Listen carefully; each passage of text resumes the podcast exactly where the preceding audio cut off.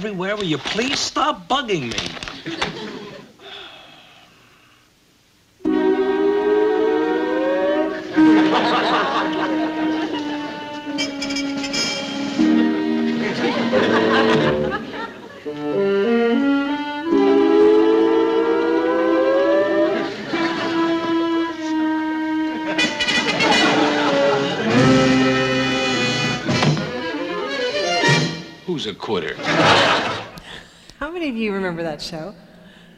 My favorite Martian. I know some of you who are uh, maybe 50 and up would know that show, but the rest of you maybe not. Um, that was one of my favorite shows when I was a kid because I loved. Uh, my favorite Martian was a guy who landed on Earth and he was a Martian. And he could do all these crazy tricks and have control over things, and, and I just thought that was awesome. When I lived in Branson, Missouri in my early 20s, I had a girlfriend, and we found out we both loved that show. So we used to um, pretend that we could do that finger thing. And let's say we were in a room like this, and one of you got up to go to the bathroom. Let's say it's Brandy over there, and I go, mm, as if I was controlling her.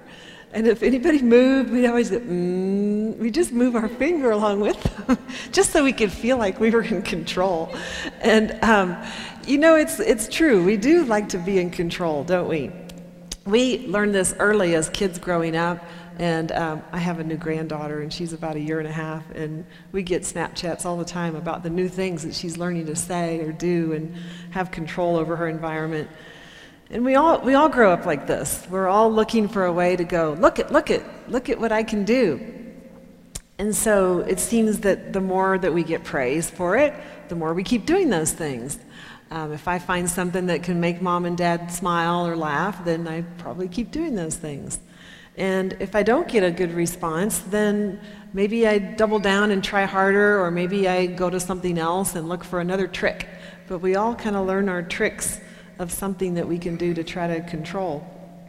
Uh, for me and my family, some big ones that our family loved to do was sports, any kind of sports, but basketball was a big one and softball was a big one. Um, chess was another one. We had eight kids in our family, and so we'd always like play against each other and see who'd come out on top and all this, and uh, so that was another big one. Um, telling jokes and just being funny around the dinner table. It was like, it was just a big laugh fest at our dinner table because we were always telling jokes and, and that kind of thing. Um, but always looking for, hey, look it, look it, you know, to get attention. But we also learn what not to do. We learn just not to touch a hot stove or stick your fingers in the door when it's closing and the crack there. Pain is a powerful teacher. Uh, I remember in first grade, I got a D, as in dog, in a class. I went to a private Christian school, and this was a class on scripture memory, go figure. Um, but I got a D in first grade. And um, I came home, it was the first year I'd been to school and got grades, so I came home, and my brothers and sisters were like, Fran, you got a D. Well, I couldn't tell if that was a good thing or a bad thing. I just, you know, they were like, oh my God, you got a D. Whoa. and did, then I'm starting to catch on like, oh, the D, that's not a good thing. That's a bad thing. And I thought, well, I can fix that. Got a pen, took that D and made it a B. and, and then I got in trouble and I just uh, made a big, bigger mess out of it. But um, I learned that you're not supposed to do that and that D's aren't so hot. Uh, sometimes we don't really know if something's a problem or not until you go down that path and you just try something and then maybe you get in trouble for it. Like maybe you've seen kids do this, put like a whole roll of toilet paper in the toilet. They don't know it's a problem, it just looks like fun, right? Um, when I was a kid, we had a big tube of toothpaste, those great big ones, because we had a big family. And I thought it would be fun to take a nail and punch a bunch of holes so that when you squished it, it would go, you know, out of all holes. Dad didn't think that was so funny. He got super mad, and I felt incredible amount of shame over poking holes in the toothpaste. So if you think about your life and growing up, what, what did you do to get attention? What did you do to get noticed? What did you do to have somebody look at you and see you? Was it being musical or artistic or funny or quiet and obedient or helpful or um, you know what were the ways that you just got noticed? And what did you find yourself to do to try to control any hurt or rejection or failure or pain? What did you do in the midst of that too? Did you turn to video games? Did you go watch tv did you shut yourself up, up in your room and just go to sleep for several hours? Did you turn to food for comfort? Did you um, blame and just turn the focus back on somebody else? Maybe as, as you got to be a teenager, maybe you turned to drinking or pills or drugs or cigarettes or you know, some other kind of outlet like that. Over time, we tend to repeat the same things over and over and over again, whether it's the things that worked for us or the things that protect ourselves from pain. And pretty soon, habits turn into full blown patterns, and patterns go right into our personality, our whole being, our whole um, identity. When you boil it all down, um, we start to adopt these patterns as ways of things that kind of define us. You could be known as the person in your family. If you even think about this, I bet you could come up with one. If, you, if your brothers and sisters were talking about you, how would they label you? Were you the quiet one? The, the athletic one? The smart one? The funny one? The shining star? The princess? The nerd? The loud one? The strong one? The problem one? The rebellious one? The weak one? The troubled one? The addicted one? The responsible one? What kind of a one were you known as? So when you, when you really think about what's at the core of what drives a lot of our behavior, I found it's re- really one of these two things a lot of the times growing up. And our behavior is motivated by one, getting our needs met, and two, protecting ourselves from pain. And when I'm talking about needs here, I'm talking about the kind of needs that are like the relational needs, emotional needs, things like value, the need to feel valued, worthy, um, significant, important, to have respect, uh, to have belonging, a sense of security or safety, and ultimately love. And these are so important that we will fight for them. And I think the world kind of has this equation, nobody says it out loud, but this equation about our worth and value that goes something like this our performance in whatever you choose, uh, plus what other people think about me equals my worth and value. And that's a lot of how we start to operate. We try to get as much as we can with number one, with avoiding the most of number two as possible, and that's what we tend to do. The attention and the love and the being noticed is so great that, you know, for years I worked with troubled teenagers, and there's a, there's a verse in Proverbs that really spoke to me that even if there's like no attention, then negative attention is better than none at all.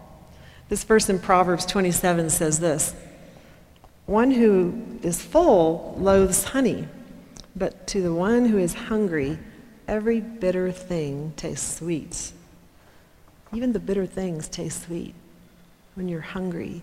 When you're hungry for attention or love or connection, it's like I'm so hungry for that that even negative attention is better than none at all, and even that can taste sweet.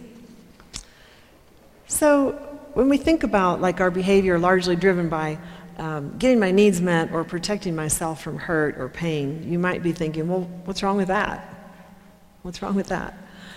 Well, maybe nothing. I mean, when it comes to just if there's things I just enjoy in life, and of course there's things you control, like I learned to ride a bike or drive a car, or you know, I just enjoy some things. Um, but it's different if I start to look to that to uh, get my worth and value and my identity wrapped up in that. Um, if it's me being in control, my needs, my needs, my needs, and I'm going to be in control of protecting from pain, protecting from pain, then it's about me being in control. And a lot of times, those patterns get so ingrained that those patterns start to control us. We're no longer in control of those things. They start to control us and define us. John 12:43 says this, "For they love the glory that comes from man more than the glory that comes from God." And then Galatians 1:10. For am I now seeking the approval of man or of God? Or am I trying to please man? If I were still trying to please man, I would not be a servant of Christ. We've turned away from God, our creator, towards the created to give us what they can't give. We could go back to the Garden of Eden and look all the way back to the tree of the knowledge of good and evil. If you think about the knowledge of good and evil, the knowledge of good, well, that sounds like getting your needs met, knowledge of the good. Oh, I know how to get the good. I'll do this and this and this and this and this, and I'll get the good. And the knowledge of evil sounds like protecting myself from pain. Like, oh, evil. I'm going to protect from evil. And I'll, yeah, I have knowledge of it, and I'm, I know where I need to, like, back off. Either way, when we, at the Garden of Eden, when we lost connection with God, we turned to control. And I'm the one in control. You're the one in control. I'm going to decide how to make life work and be in control. Jeremiah 17:5 says, "Thus says the Lord, cursed is the man who trusts in man and makes flesh his strength, whose heart turns away from the Lord." Like there's there's like a curse that goes along with that. Um, Throughout the Old Testament, there was a lot of talk about what kind of king they were going to have, like who was going to be in control, if there was a good king or a bad king. And when there was no king, um, these periods where there was no king, there's this verse that is said several times, and one of them is in Judges 21 25, and it says, In those days there was no king in Israel. Everyone did what was right in their own eyes. If there's no king and there's no God, then I'm going to do what I'm going to do. I'm going to do what's right in my eyes, and that's truly our culture. Uh, have it your way. Just do it. You know, everything you get bombarded with is like, hey, if it feels good, do it. Hey, whatever you think is best for you. It's really, we are inundated with those messages of, hey, you're in control. Uh, I did a Google search on control freaks. Okay, so I did a Google search, and the first thing that came up, first article, six signs that someone in your life is a control freak. So I read all those, and I went, yeah, yeah, that sounds pretty true. And then the second article was 10 signs that you were dealing with a control freak. And then the third one was 20 glaring signs that you have a control freak. And I went, this went on for pages. You know those little numbers at the bottom? You click on one and two and three, and just more and more and more and more articles so that there was just like a countless number of items that we had. And so I picked out my favorite top 60, okay? so, so I have like 60 of them up here. And um, if you look at these, you're like, okay, I do that and that and that and that and that and that and that. At least that's me. Um, but if you were just going to pick a number, pick a number. Somebody pick a number. Just throw a number between 1 and 60. Somebody pick a number. 20? What's number 20? Go back to number 20. 20. Have an answer for everything. What are we trying to control when we're having an answer for everything? Fear. Yeah, fear of what?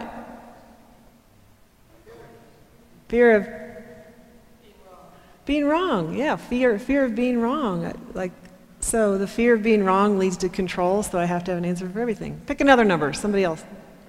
36. 36. 36. Uh, giving guilt trips. What does giving guilt trips control? I did one of these last night with Bill. Didn't I? Yeah. I think it worked. Uh, what, what is giving guilt tricks? What does it control? It makes me right and somebody wrong, and if, if, I, if I can get someone to feel guilty, then what am I likely to get out of them? My way. yeah, my way. Okay, let's do one more. One more number. 23. 23. 23 is impatience. What is impatience trying to control? I'm like, time? Yeah, maybe time. If I'm impatient and I'm with somebody and I'm there, whatever it is that's going on and I'm impatient with them, what am I trying to do? I'm trying to control what? I'm trying to get them to hurry up. I'm trying to get them to act or do something. So behind, behind every step of control is really about fear and about ultimately things I often can't control. And I look at this list and I go, okay, I, I'm certainly a control freak. I have a feeling you might come up with the same. If you look at this list, you'll notice that some of these are kind of active ways to control, and some of these are more passive ways to control. Um, if you think about these, if you think about an argument between two people and one is yelling at the other, who's in control of the argument? They're, they're taking up all the airtime and they're yelling. Who's, who's in control? The yeller. But what if the other person is shut down and quiet and they walk away? Now who's in control? There's a passive route to control that often gets overlooked, but it's just as controlling as the other one, right? Uh, so if you put these on a continuum, you could put way over on this extreme passive kind of control, and way over here you could put a, what we would typically maybe call a control freak or a controlling person. And then in the middle is this grounded, centered middle that the further we get out from the middle, the more unhealthy and the more extreme it gets. What I have found that um, this center, the further out we get from the center, is what's in the center is the fruit of the Spirit. You know what these are love, joy, peace, patience, kindness, goodness, faithfulness, gentleness, and, and self control. It's not like control freak, and it's not like passivity over here, but it's somewhere in the middle. So the further out we get, the bigger the mess we make. If you take that simple uh, argument example, and one's trying to make a point, and the other one's trying to make their point, and then I get louder, and then I get louder, and then I get I start cussing at you and I get mad and how dare you cuss at me? And I shut down and I get quiet and I'm moving away. And don't you dare go away from me. And I leave the house and I'm coming after you and I'm calling your cell phone 10 times. Where'd you go? And and and so can anybody relate to that? Maybe a little? So sometimes the louder I get, the more defensive I get, the more you interrupt me, the more it just gets to a bigger and bigger mess until finally we just we just disconnect. We have we have no more connection. Uh, another example might be let's say you have a stressful day at work and there's too much to get done, and so you take your work home with you. And you're so exhausted from the day, you think, oh man, I just, I'm going to have a drink. Oh man, that was so relaxing. Two would surely be better. And now I really feel good. And oh, I could get to that work, but I'm so relaxed right now that a third would be nice, and maybe even a fourth. And then I fall asleep on the couch, and oh my gosh, I oversleep the alarm, and, and I'm late to work, and I come late, and I don't have my stuff done. The boss yells at me, and now I'm in more trouble. And I go home that day, and now I need a bigger drink, and another drink, and another drink, and then I sleep some more and now I just I hate my job and I go to work and I have a bad attitude and I'm a little hungover and I have another bad day and then I go home and drink some more and it's like the mess just keeps getting bigger, right? We get so caught up in trying to control what we can't that we lose sight of what we can. And by trying to make to trying to be in control, we just often make a bigger mess. And sometimes those things we set out to control end up controlling us. Our attitude, our happiness, our, our whatever starts to take over. Uh, you guys know the Serenity Prayer? I found this little cartoon that I could relate to, and I thought maybe I'd share this with you. On the left, it says, that's the Serenity Prayer on the left. God, grant me the serenity to accept the things I cannot change, the courage to change the things I can and the wisdom to know the difference. Well, what if you want to change the things you can't, and you're too scared to change the things you can, and you can't tell the difference between the two? Well, then you're normal. That's pretty much what we all do. When I was thinking about kind of the message of this, I really, um, it dawned on me that this whole message is really right here in the book, the big book. the, the, Dr. Seuss, The Cat in the Hat, comes back. You'll remember this story, I bet, and um, I'm just going to breeze through it a little bit. Of you know, here's the story: the cat's taking a bath with eating ice, eating cake with pink icing on the cake, and he gets a pink ring around the tub. Well, he cleans up the pink ring with a white dress, and now the white dress is a mess. Well, then he takes the dress and he whacks it on the wall, and now the wall's a mess. And then he wipes the wall with a shoe, only to make the shoe all pink, and then he wipes the shoes onto the rug, and now the rug is a mess. Then he shakes the rug on the bed, and now the bed's a mess, and finally he admits he can't do this alone. So he brings out help from under his hat, and he takes off his hat, and here's little cats, A, B, and C, who help him get the mess out of the house, and they manage to get it on the TV and blow it out of the house onto the snow. Except now, of course, there's pink spots on the snow. So he brings out cats D, E, and F, and they try to kill the spots with their little pop bun, their little pop guns, and it just makes more spots and more spots and more spots until finally there's such a big mess that there's pink everywhere, and it's all pink. Whoa, what a mess we've made. So far beyond our control that the more we try to control it, the worse it gets.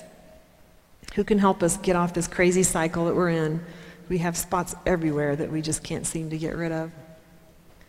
In Jeremiah 13, 23, it says this Can the Ethiopian change his skin, or the leopard his spots?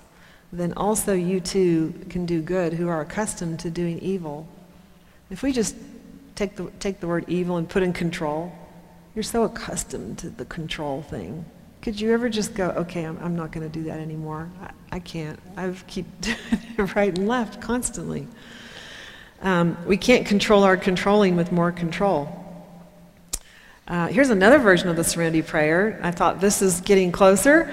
Um, this was written by a priest named James Martin, and he wrote this God, grant me the serenity to accept the people I cannot change, which is pretty much everyone since I'm clearly not you, God, at least the last time I checked.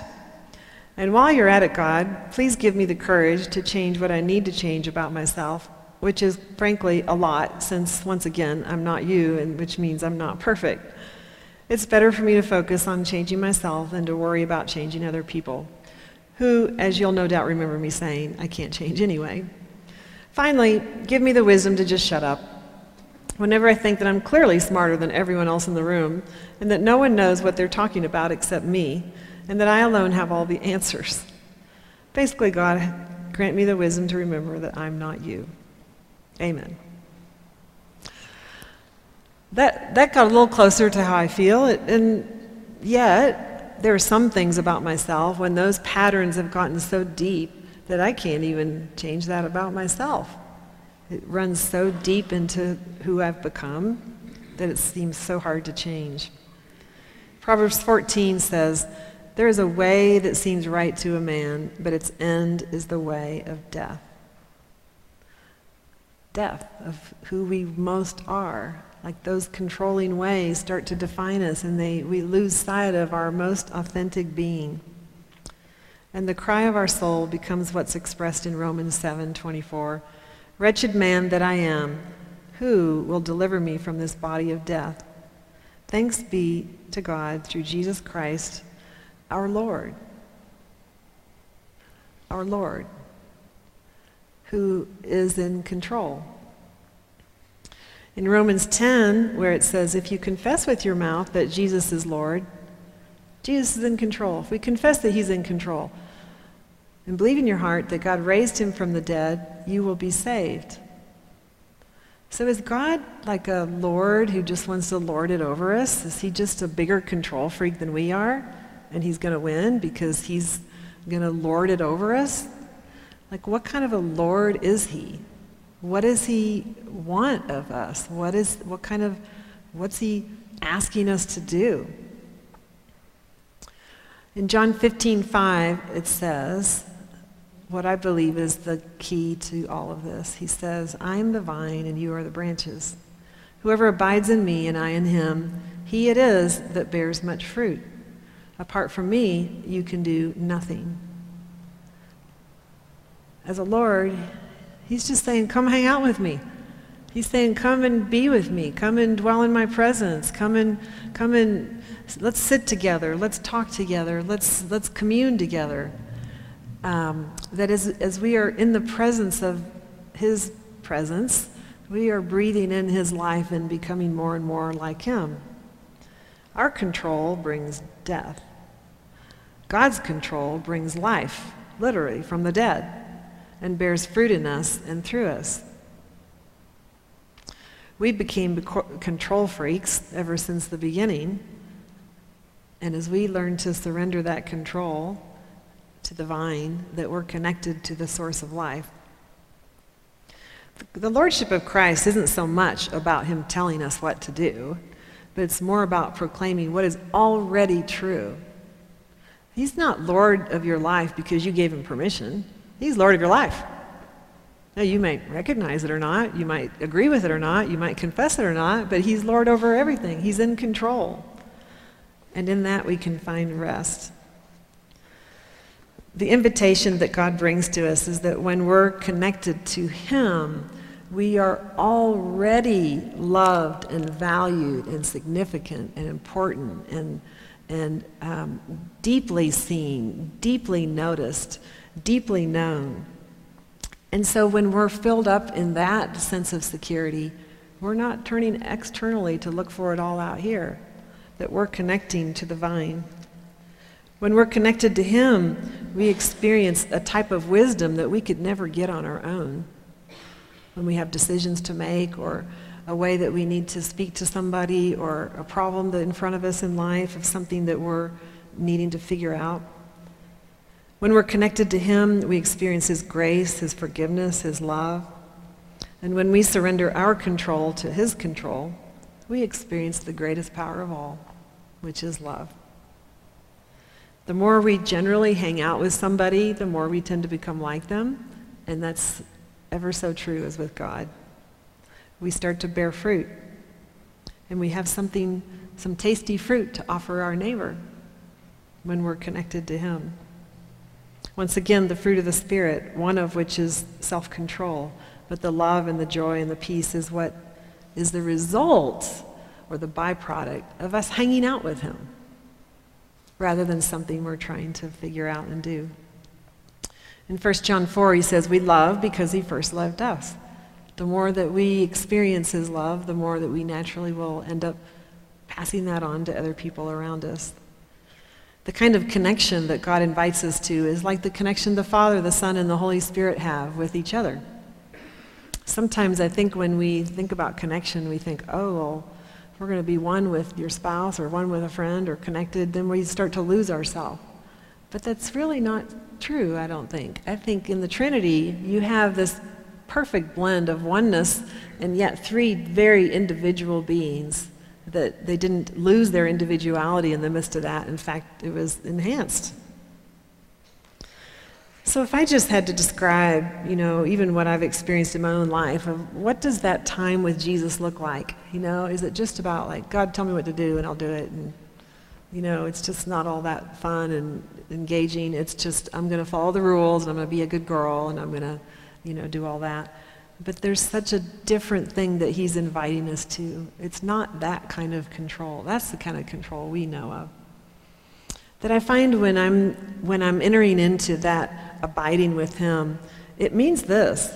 I can just come to God and share, well, what are my thoughts? What are my ideas? What are my opinions? If I have a decision or something to do, it's like, here's what I'm thinking. What are you thinking? Kind of like you do with a friend. Well, here's what I'm thinking. What do you think of what I think? And you may go, well, there's this, or well, there's that. And in the end, even if, you, even if you're coming up with something that's probably really not healthy, he's probably going to let you do it anyway and figure it out.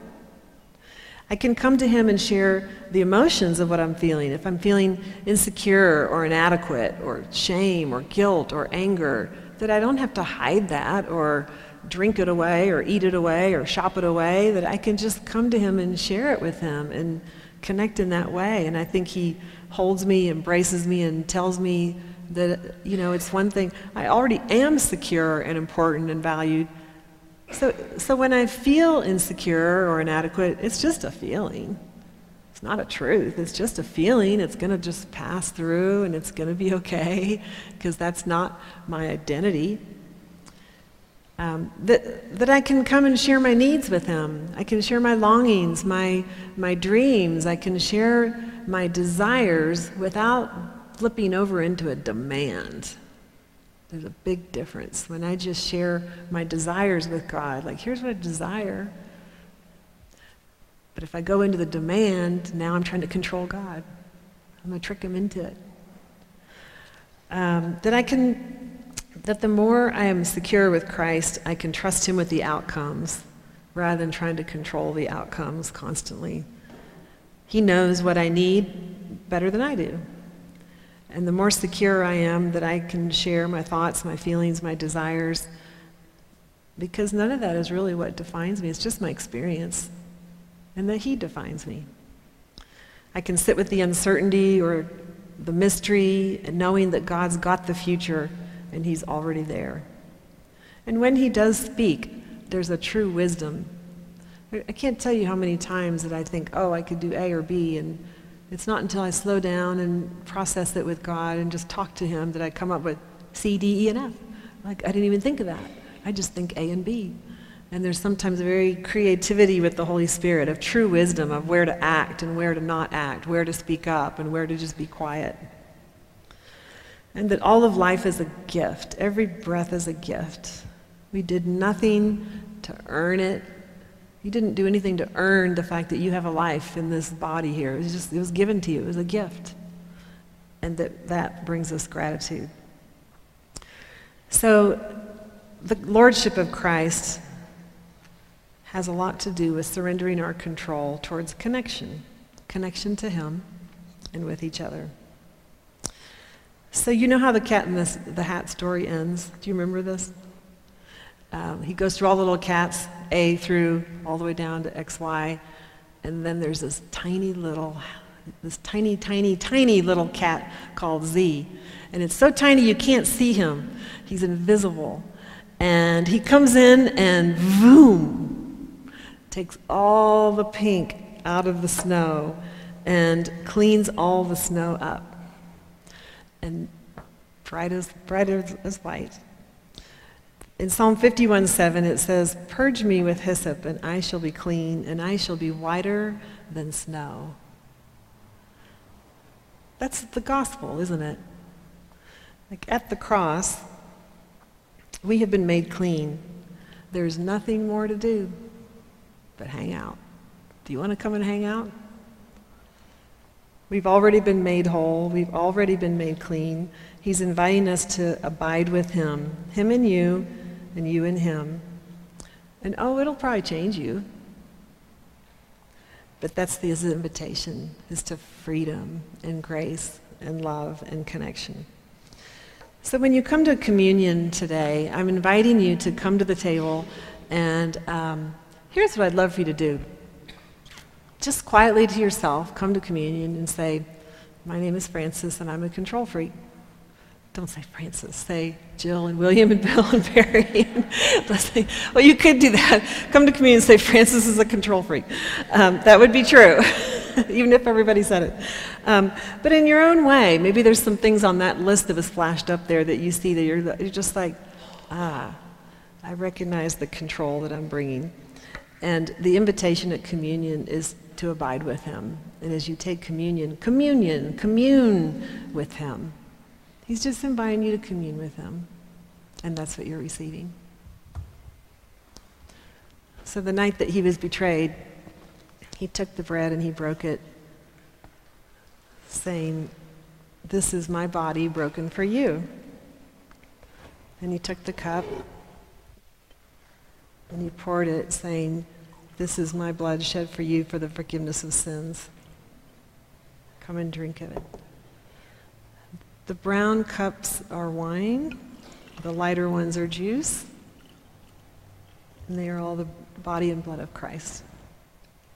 So come and abide with him. I'll tell you a quick story. Um, Bill and I came back from Chicago yesterday.